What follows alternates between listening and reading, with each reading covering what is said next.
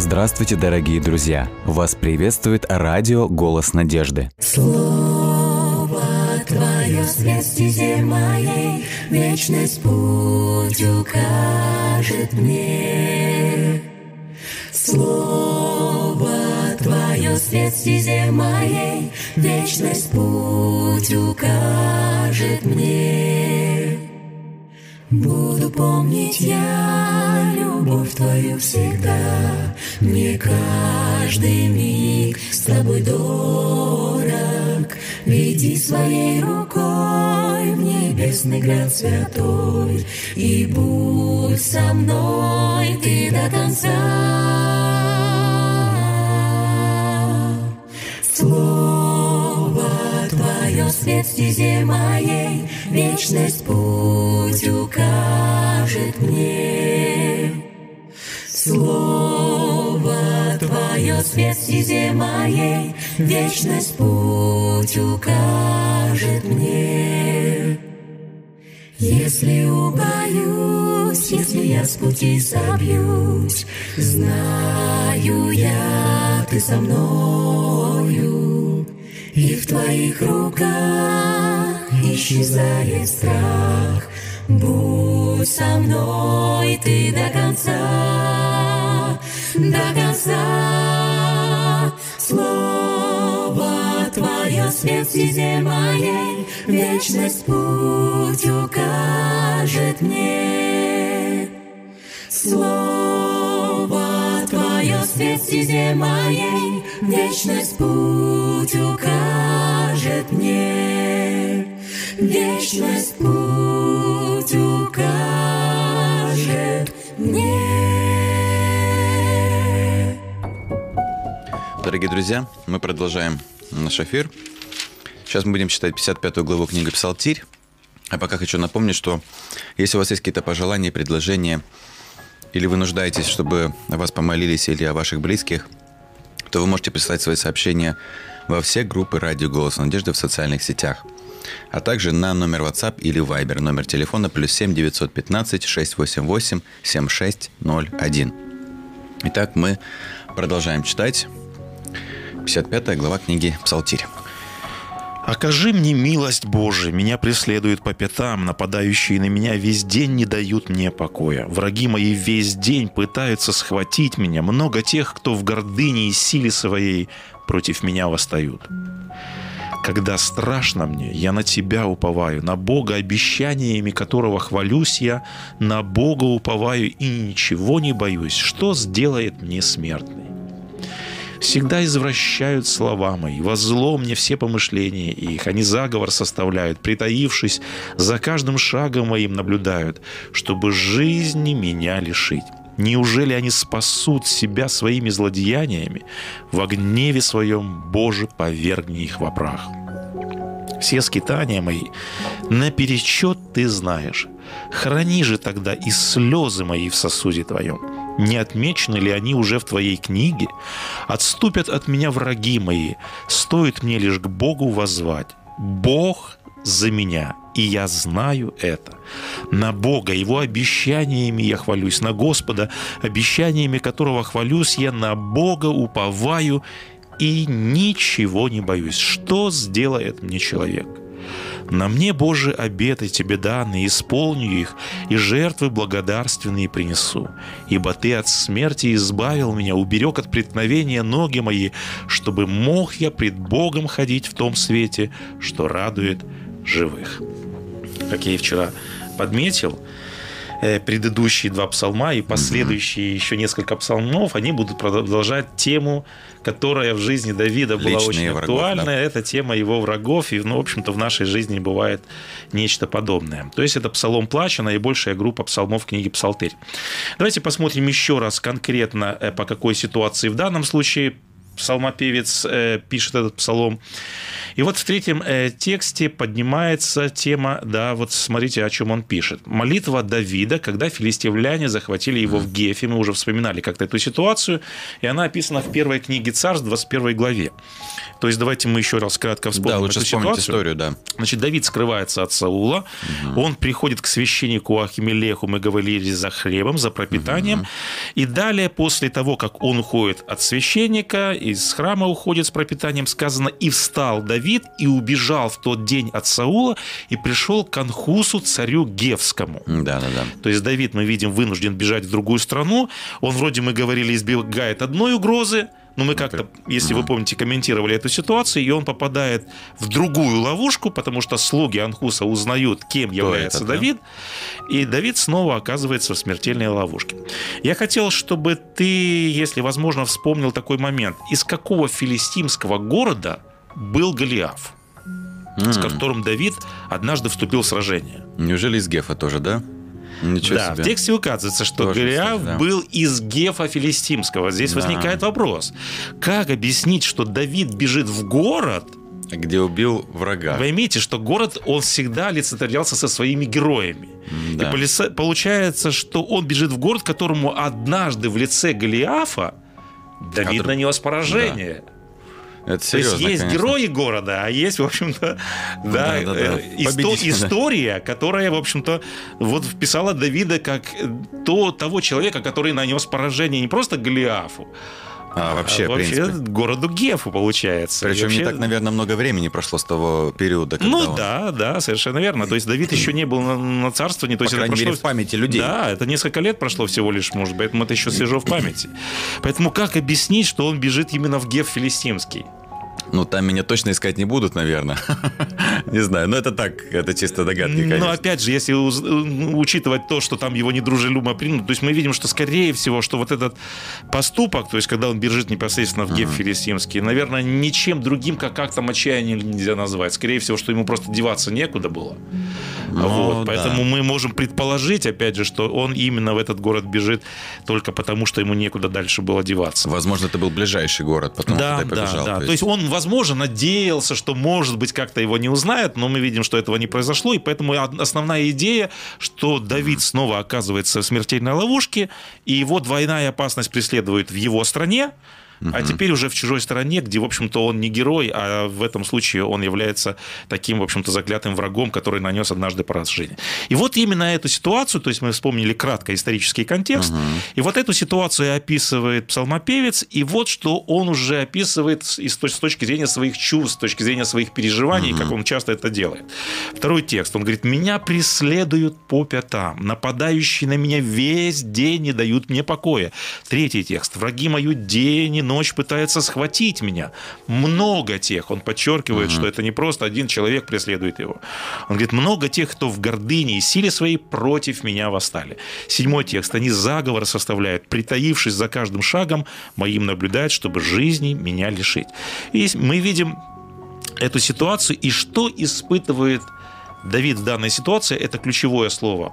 Э, Одно из ключевых слов в данном псалме, и вот что он говорит о своих чувствах, что он испытывает. Он говорит в четвертом тексте «страшно мне». А в синодальном переводе сказано, Давид говорит «я в страхе».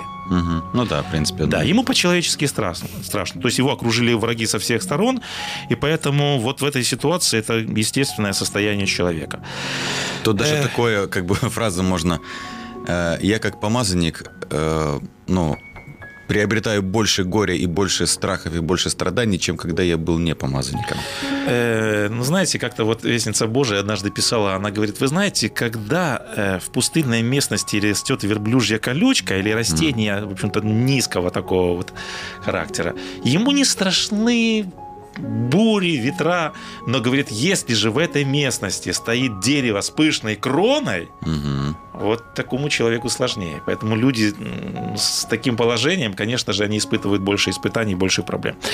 Вопрос, что делать? Мы понимаем Давида. Вот эта эмоция, человеческая эмоция, она, в принципе, нам всем ведома. Ну да, страх, да. Это могут быть разные причины. В случае Давида это были враги, это были какие-то смертельные ловушки, это какие-то были обстоятельства, которые угрожали его жизни, нашей жизни, нашему благополучию, нашим каким-то, не знаю, э, успехам. Нас окружают вокруг сплошь и рядом тоже какие-то угрозы, угу. и нам ведомо чувство страха. Да. Это чувство, которое, в общем-то, нас угнетает, нас подавляет, оно лишает нас качества жизни. И, в общем-то, всегда человек ищет ответ на вопрос, что делать, когда страшно, когда несправедливость, да. когда нет защиты, когда угроза, когда, естественно, мне некуда деваться и некуда, некому обратиться. Вот как нам преодолевать это чувство? Ну, Давид что сразу ты, обращается к Богу. Что ты делаешь, стихе. когда тебе страшно? Ну, или ты человек у нас бесстрашный? Не, я просто пытаюсь избегать таких ситуаций. Нет, но все равно попадаем, попадаем мы в любом случае Нет, бывает, да. Ну, мне кажется, каждый пытается себя вести мужественно. Я просто всегда, ну, одним, как сказать, э, движем одним, одной мыслью, которая написана в бытие, что Бог дал человеку разум. Вот, и не знаю, вот, по крайней мере, я сейчас, да, вот э, пытаюсь э, для себя выяснить некоторые фразы, потому что Давид в любой ситуации обращался к Богу. С другой стороны, э, вот именно эта ситуация, когда он попал в Гев, да, или как написано здесь в Гате, да, или вот, он притворился юродивым. Ну, да, да. Как будто у него что-то там, угу. бешенство какое-то. Не написано, что он обратился к Богу.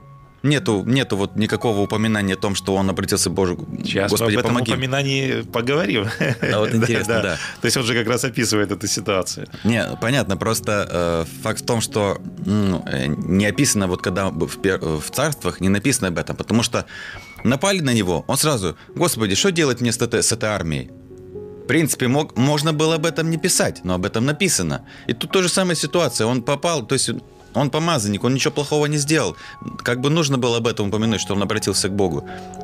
Не упомянуто. Он, видишь, это я очень верно подмечу, что книга царства она описывает в большей части историческую часть да, или фактологическую да. часть, а книга Псалтырь, она дополняет всю эту летопись тем, что она передает, а что же было в сердце, в разуме, в душе Давида, когда ну, он попал в эту ситуацию, поэтому здесь как бы дополняет эту ситуацию нам книга Псалтырь. Вот, и он в тот момент, он как бы вот, э, да, мы до конца не можем, конечно, знать наверняка, то есть, э, то есть есть ситуации, которые мы можем решить сами, но то Бог и дал нам разум, мы не должны за каждой мелочью, там, не знаю, купить мне красную бумагу или белую. Ну, у ну, тебя мы есть сейчас разум. не говорим, да? да, вот о таких вещах. Мы говорим действительно, то есть мы говорим, мы же описали не зря эту ситуацию, чтобы показать, что когда, то есть мы видим контекст этой ситуации, mm-hmm. поэтому мы кальку как бы теперь, когда проводим на свою жизнь, то есть mm-hmm. мы говорим о ситуации, то есть опять же, то есть что такое слово ловушка, что такое капкан? Mm-hmm. То есть это когда ты улавливаешься в сеть обстоятельств, или еще такое есть слово сеть. Да, сеть, то есть да ты уловлен, то есть ты пытаешься вырваться, то есть мы видим, как ведет себя рыба в сетях, мы видим, как себя ведет животное ведет, в да. капкане или в ловушке. То есть оно мечется, оно дергается, оно пытается mm. вырваться из этой ситуации, но прилагая все свои данные ему по природе усилия, да. то есть мы говорим о такого рода ситуации. И тогда, когда человек да? понимает, что он загнан, когда mm. он понимает, что нет выхода, вот тогда человека накрывает вот это поднимающее рвущаяся изнутри бездна, бездна страха. Или, как говорил Ницше, когда ты, говорит, долго всматриваешься в бездну, бездна начинает бездна всматриваться в тебя. То есть да. бездна – это состояние безвыходности. Ты, ты провалился, ты падаешь, и ты понимаешь, что дна нету, и ты понимаешь, что это погибель. Вот об этом идет речь ситуации. Ну, когда некуда деваться, когда некому обратиться, и псалмопевец, конечно же, как всегда, молит Бога. Бога. И вот мы говорим, что переживает Давид, и что он говорит, помогает нам в этом случае книга Псалтири. Второй текст. Он говорит, Господи, окажи милость мне. Я, может быть, человек не заслуживаю этого, но я обращаюсь только к Тебе. Как сказал один автор, э, птицы мы часто наблюдаем, э, как э, они пугливы. То есть, когда мы по- подходим к какой-то стае птиц, которая там где-то, скажем, что-то клюет, э, и как автор один скаж- сказал, говорит, Давид подобно испуганной голубице, которая вот, да, как-то вот что-то, в общем-то, делает. И дальше в четвертом тексте он говорит, когда страшно мне, он конкретно говорит, он говорит, я на тебя уповаю. Да. Я хотел бы еще раз, мы как-то с вами рассматривали значение этого слова, вот такое русское слово «упование», мы, может быть, редко сегодня пользуемся этим словом, но это слово часто использует в псалмопевец, часто используется это слово в Библии. Слово «уповать» что значит? Я, говорит псалмопевец, уповаю на тебя, когда мне страшно. Надеюсь, наверное, еще. Да, синоним э, «я жду с надеждой» или «я уверен в тебе», или «я доверяюсь тебе». Вот это такой синонимичный ряд в этот момент. Поэтому мне как-то вот в одном случае понравилось, как один автор комментирует, он говорит, слово «уповать», оно очень тесно связано со словом «ждать». Помните, мы как-то говорили о том, что мы никогда не ждем того, что нам не обещано. И псалмопевец будет дальше говорить. Он Да. говорит, у тебя, Господи, есть определенное обещание по отношению ко мне. Мы с тобой находимся в завете. Вот ты Бог, который обещал в этом завете быть мне верным. А верность Бога в чем проявляется? Его защите. Защищать, помогать, оберегать, поддерживать и так далее и тому подобное. Поэтому Господи говорит, я жду, вот это слово упование, оно подразумевает, я жду того, что ты мне обещал. Поэтому мне очень нравится вот эта идея. То есть это апелляция к обязательствам Бога в завете К договору, да. договору, да. И дальше он в пятом тексте говорит, что он с надеждой ждет на каком основании. И вот то, о чем мы Ну, сейчас да. говорили, он говорит следующее в пятом тексте. На Бога, обещаниями которого я хвалюсь. И я хочу обратить внимание, что он несколько раз повторяет эту фразу. В пятом тексте «На Бога, обещаниями которого я хвалюсь, на Бога уповаю и ничего не боюсь». Что сделает мне человек? И 11-12 текст – это припев получается. Что такое припев? Повтор. Это же псалом. Да. Рефрен, он помогает подчеркнуть главную мысль, Мысль, главную да. идею. 12 и 11 текст, смотрите, об этом же говорит. На Бога, Его обещаниями я хвалюсь, на Господа обещаниями, которого я хвалюсь. Видите, он даже Да. вот такая вот еще раз, еще раз, где-то даже тавтология. На Бога я уповаю, ничего не боюсь. Что сделает мне человек? Ну, это припев, по крайней мере. Да, да, да, да. Ну, понятно, да. То есть он неоднократно подчеркивает, Господи, у тебя есть обеты, Господи, у тебя есть обещаниями, на них я полагаюсь, это моя опора, это моя скала, это моя крепость. И поэтому, говорит, ввиду этого, если я знаю, что, помните, уже эту же э, вот концепцию апостол Павел выражает в следующем э, моменте, мы когда тоже его вспоминали. Если Господь за нас, Кто против нас, да? вот он говорит, вот в этом смысле тогда я не боюсь. Вот. Поэтому какое самое эффективное средство против страха, противоядия? Обращаться к Богу нужно, да? Вот. Псалмовец говорит, в Бога я верю, на Бога я надеюсь, на Его обещания, и поэтому, говорит, поэтому я не боюсь. Вот. Поэтому ждать нужно того, что Господь обещал. А обещал Он всегда защищать всех тех, кто Ему верен. Вот. Э, Еще такой интересный образ использует псалмопевец. Давайте мы его тоже подчеркнем. Почему еще псалмопевец уверен, что Бог ему поможет? Потому что, вы помните, неоднократно псалмопевец говорит, Господи, не забывай меня. И иногда нам понятны вот эти слова, потому что Иов, если вы помните, тоже стенает об этом.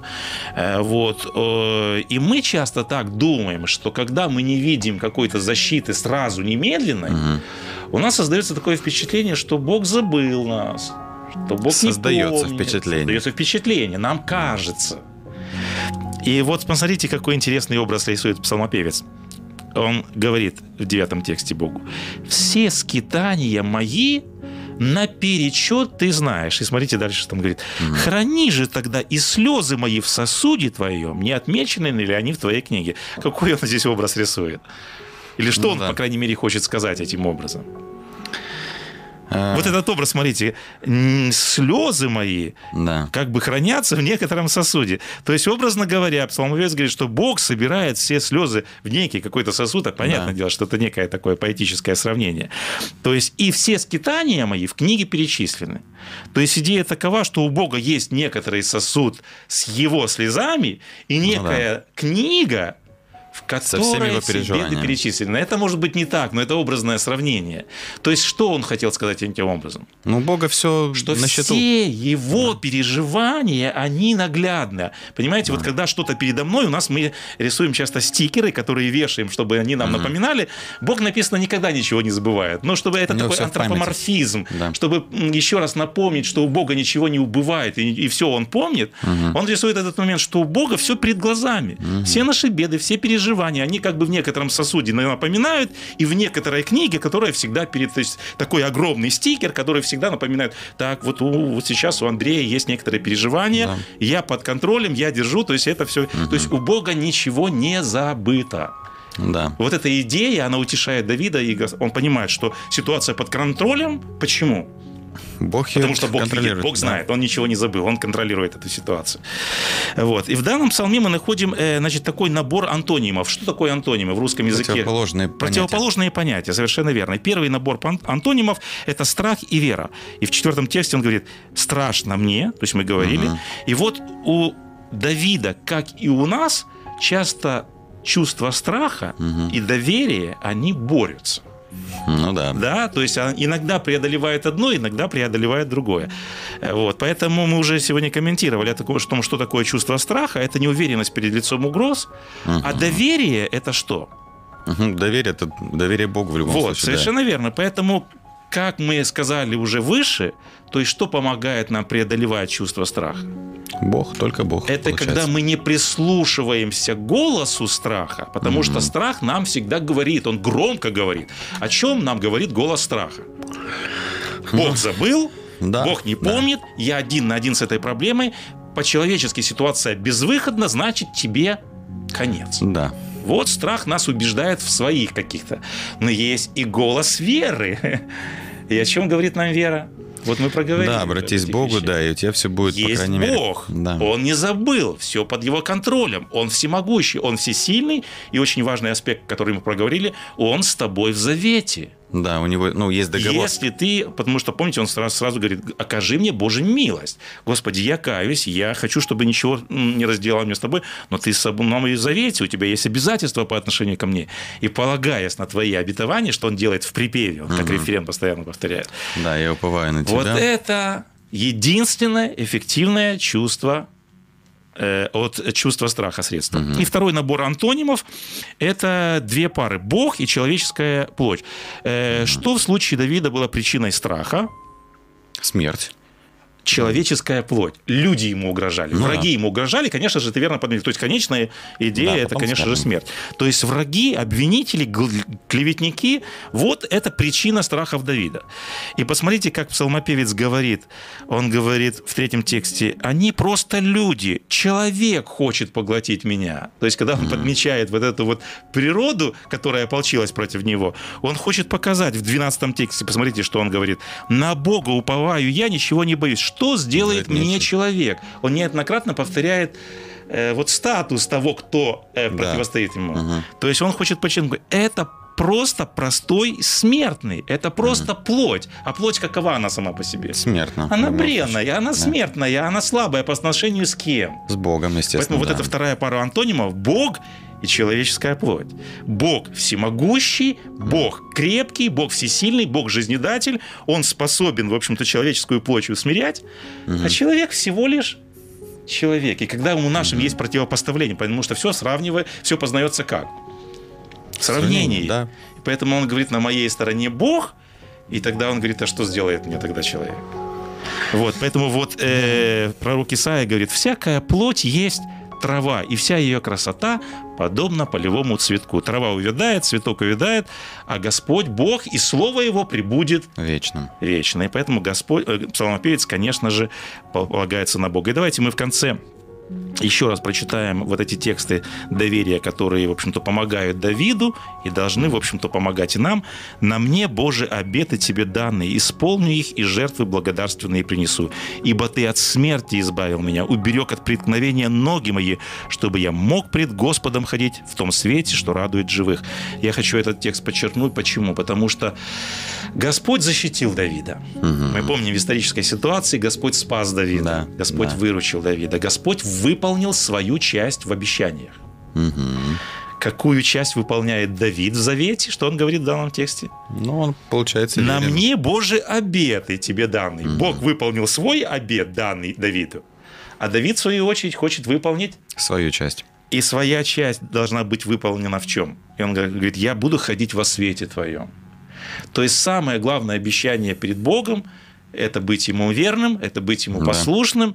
И Господа очень радует, когда жертва Богу, дух сокрушенный, дух покаянный, дух то, послушания говорили, да. возносится к книгу. Вот это вот такое взаимодействие Бога и человека. Господь помогает нам, а мы в знак благодарности выражаем Ему также верностью и любовью. Да, верность.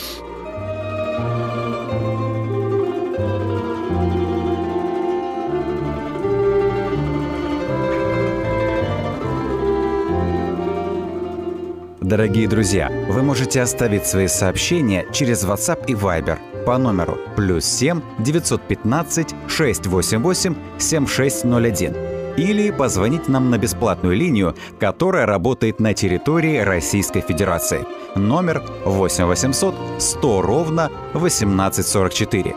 8 800 100 ровно 1844.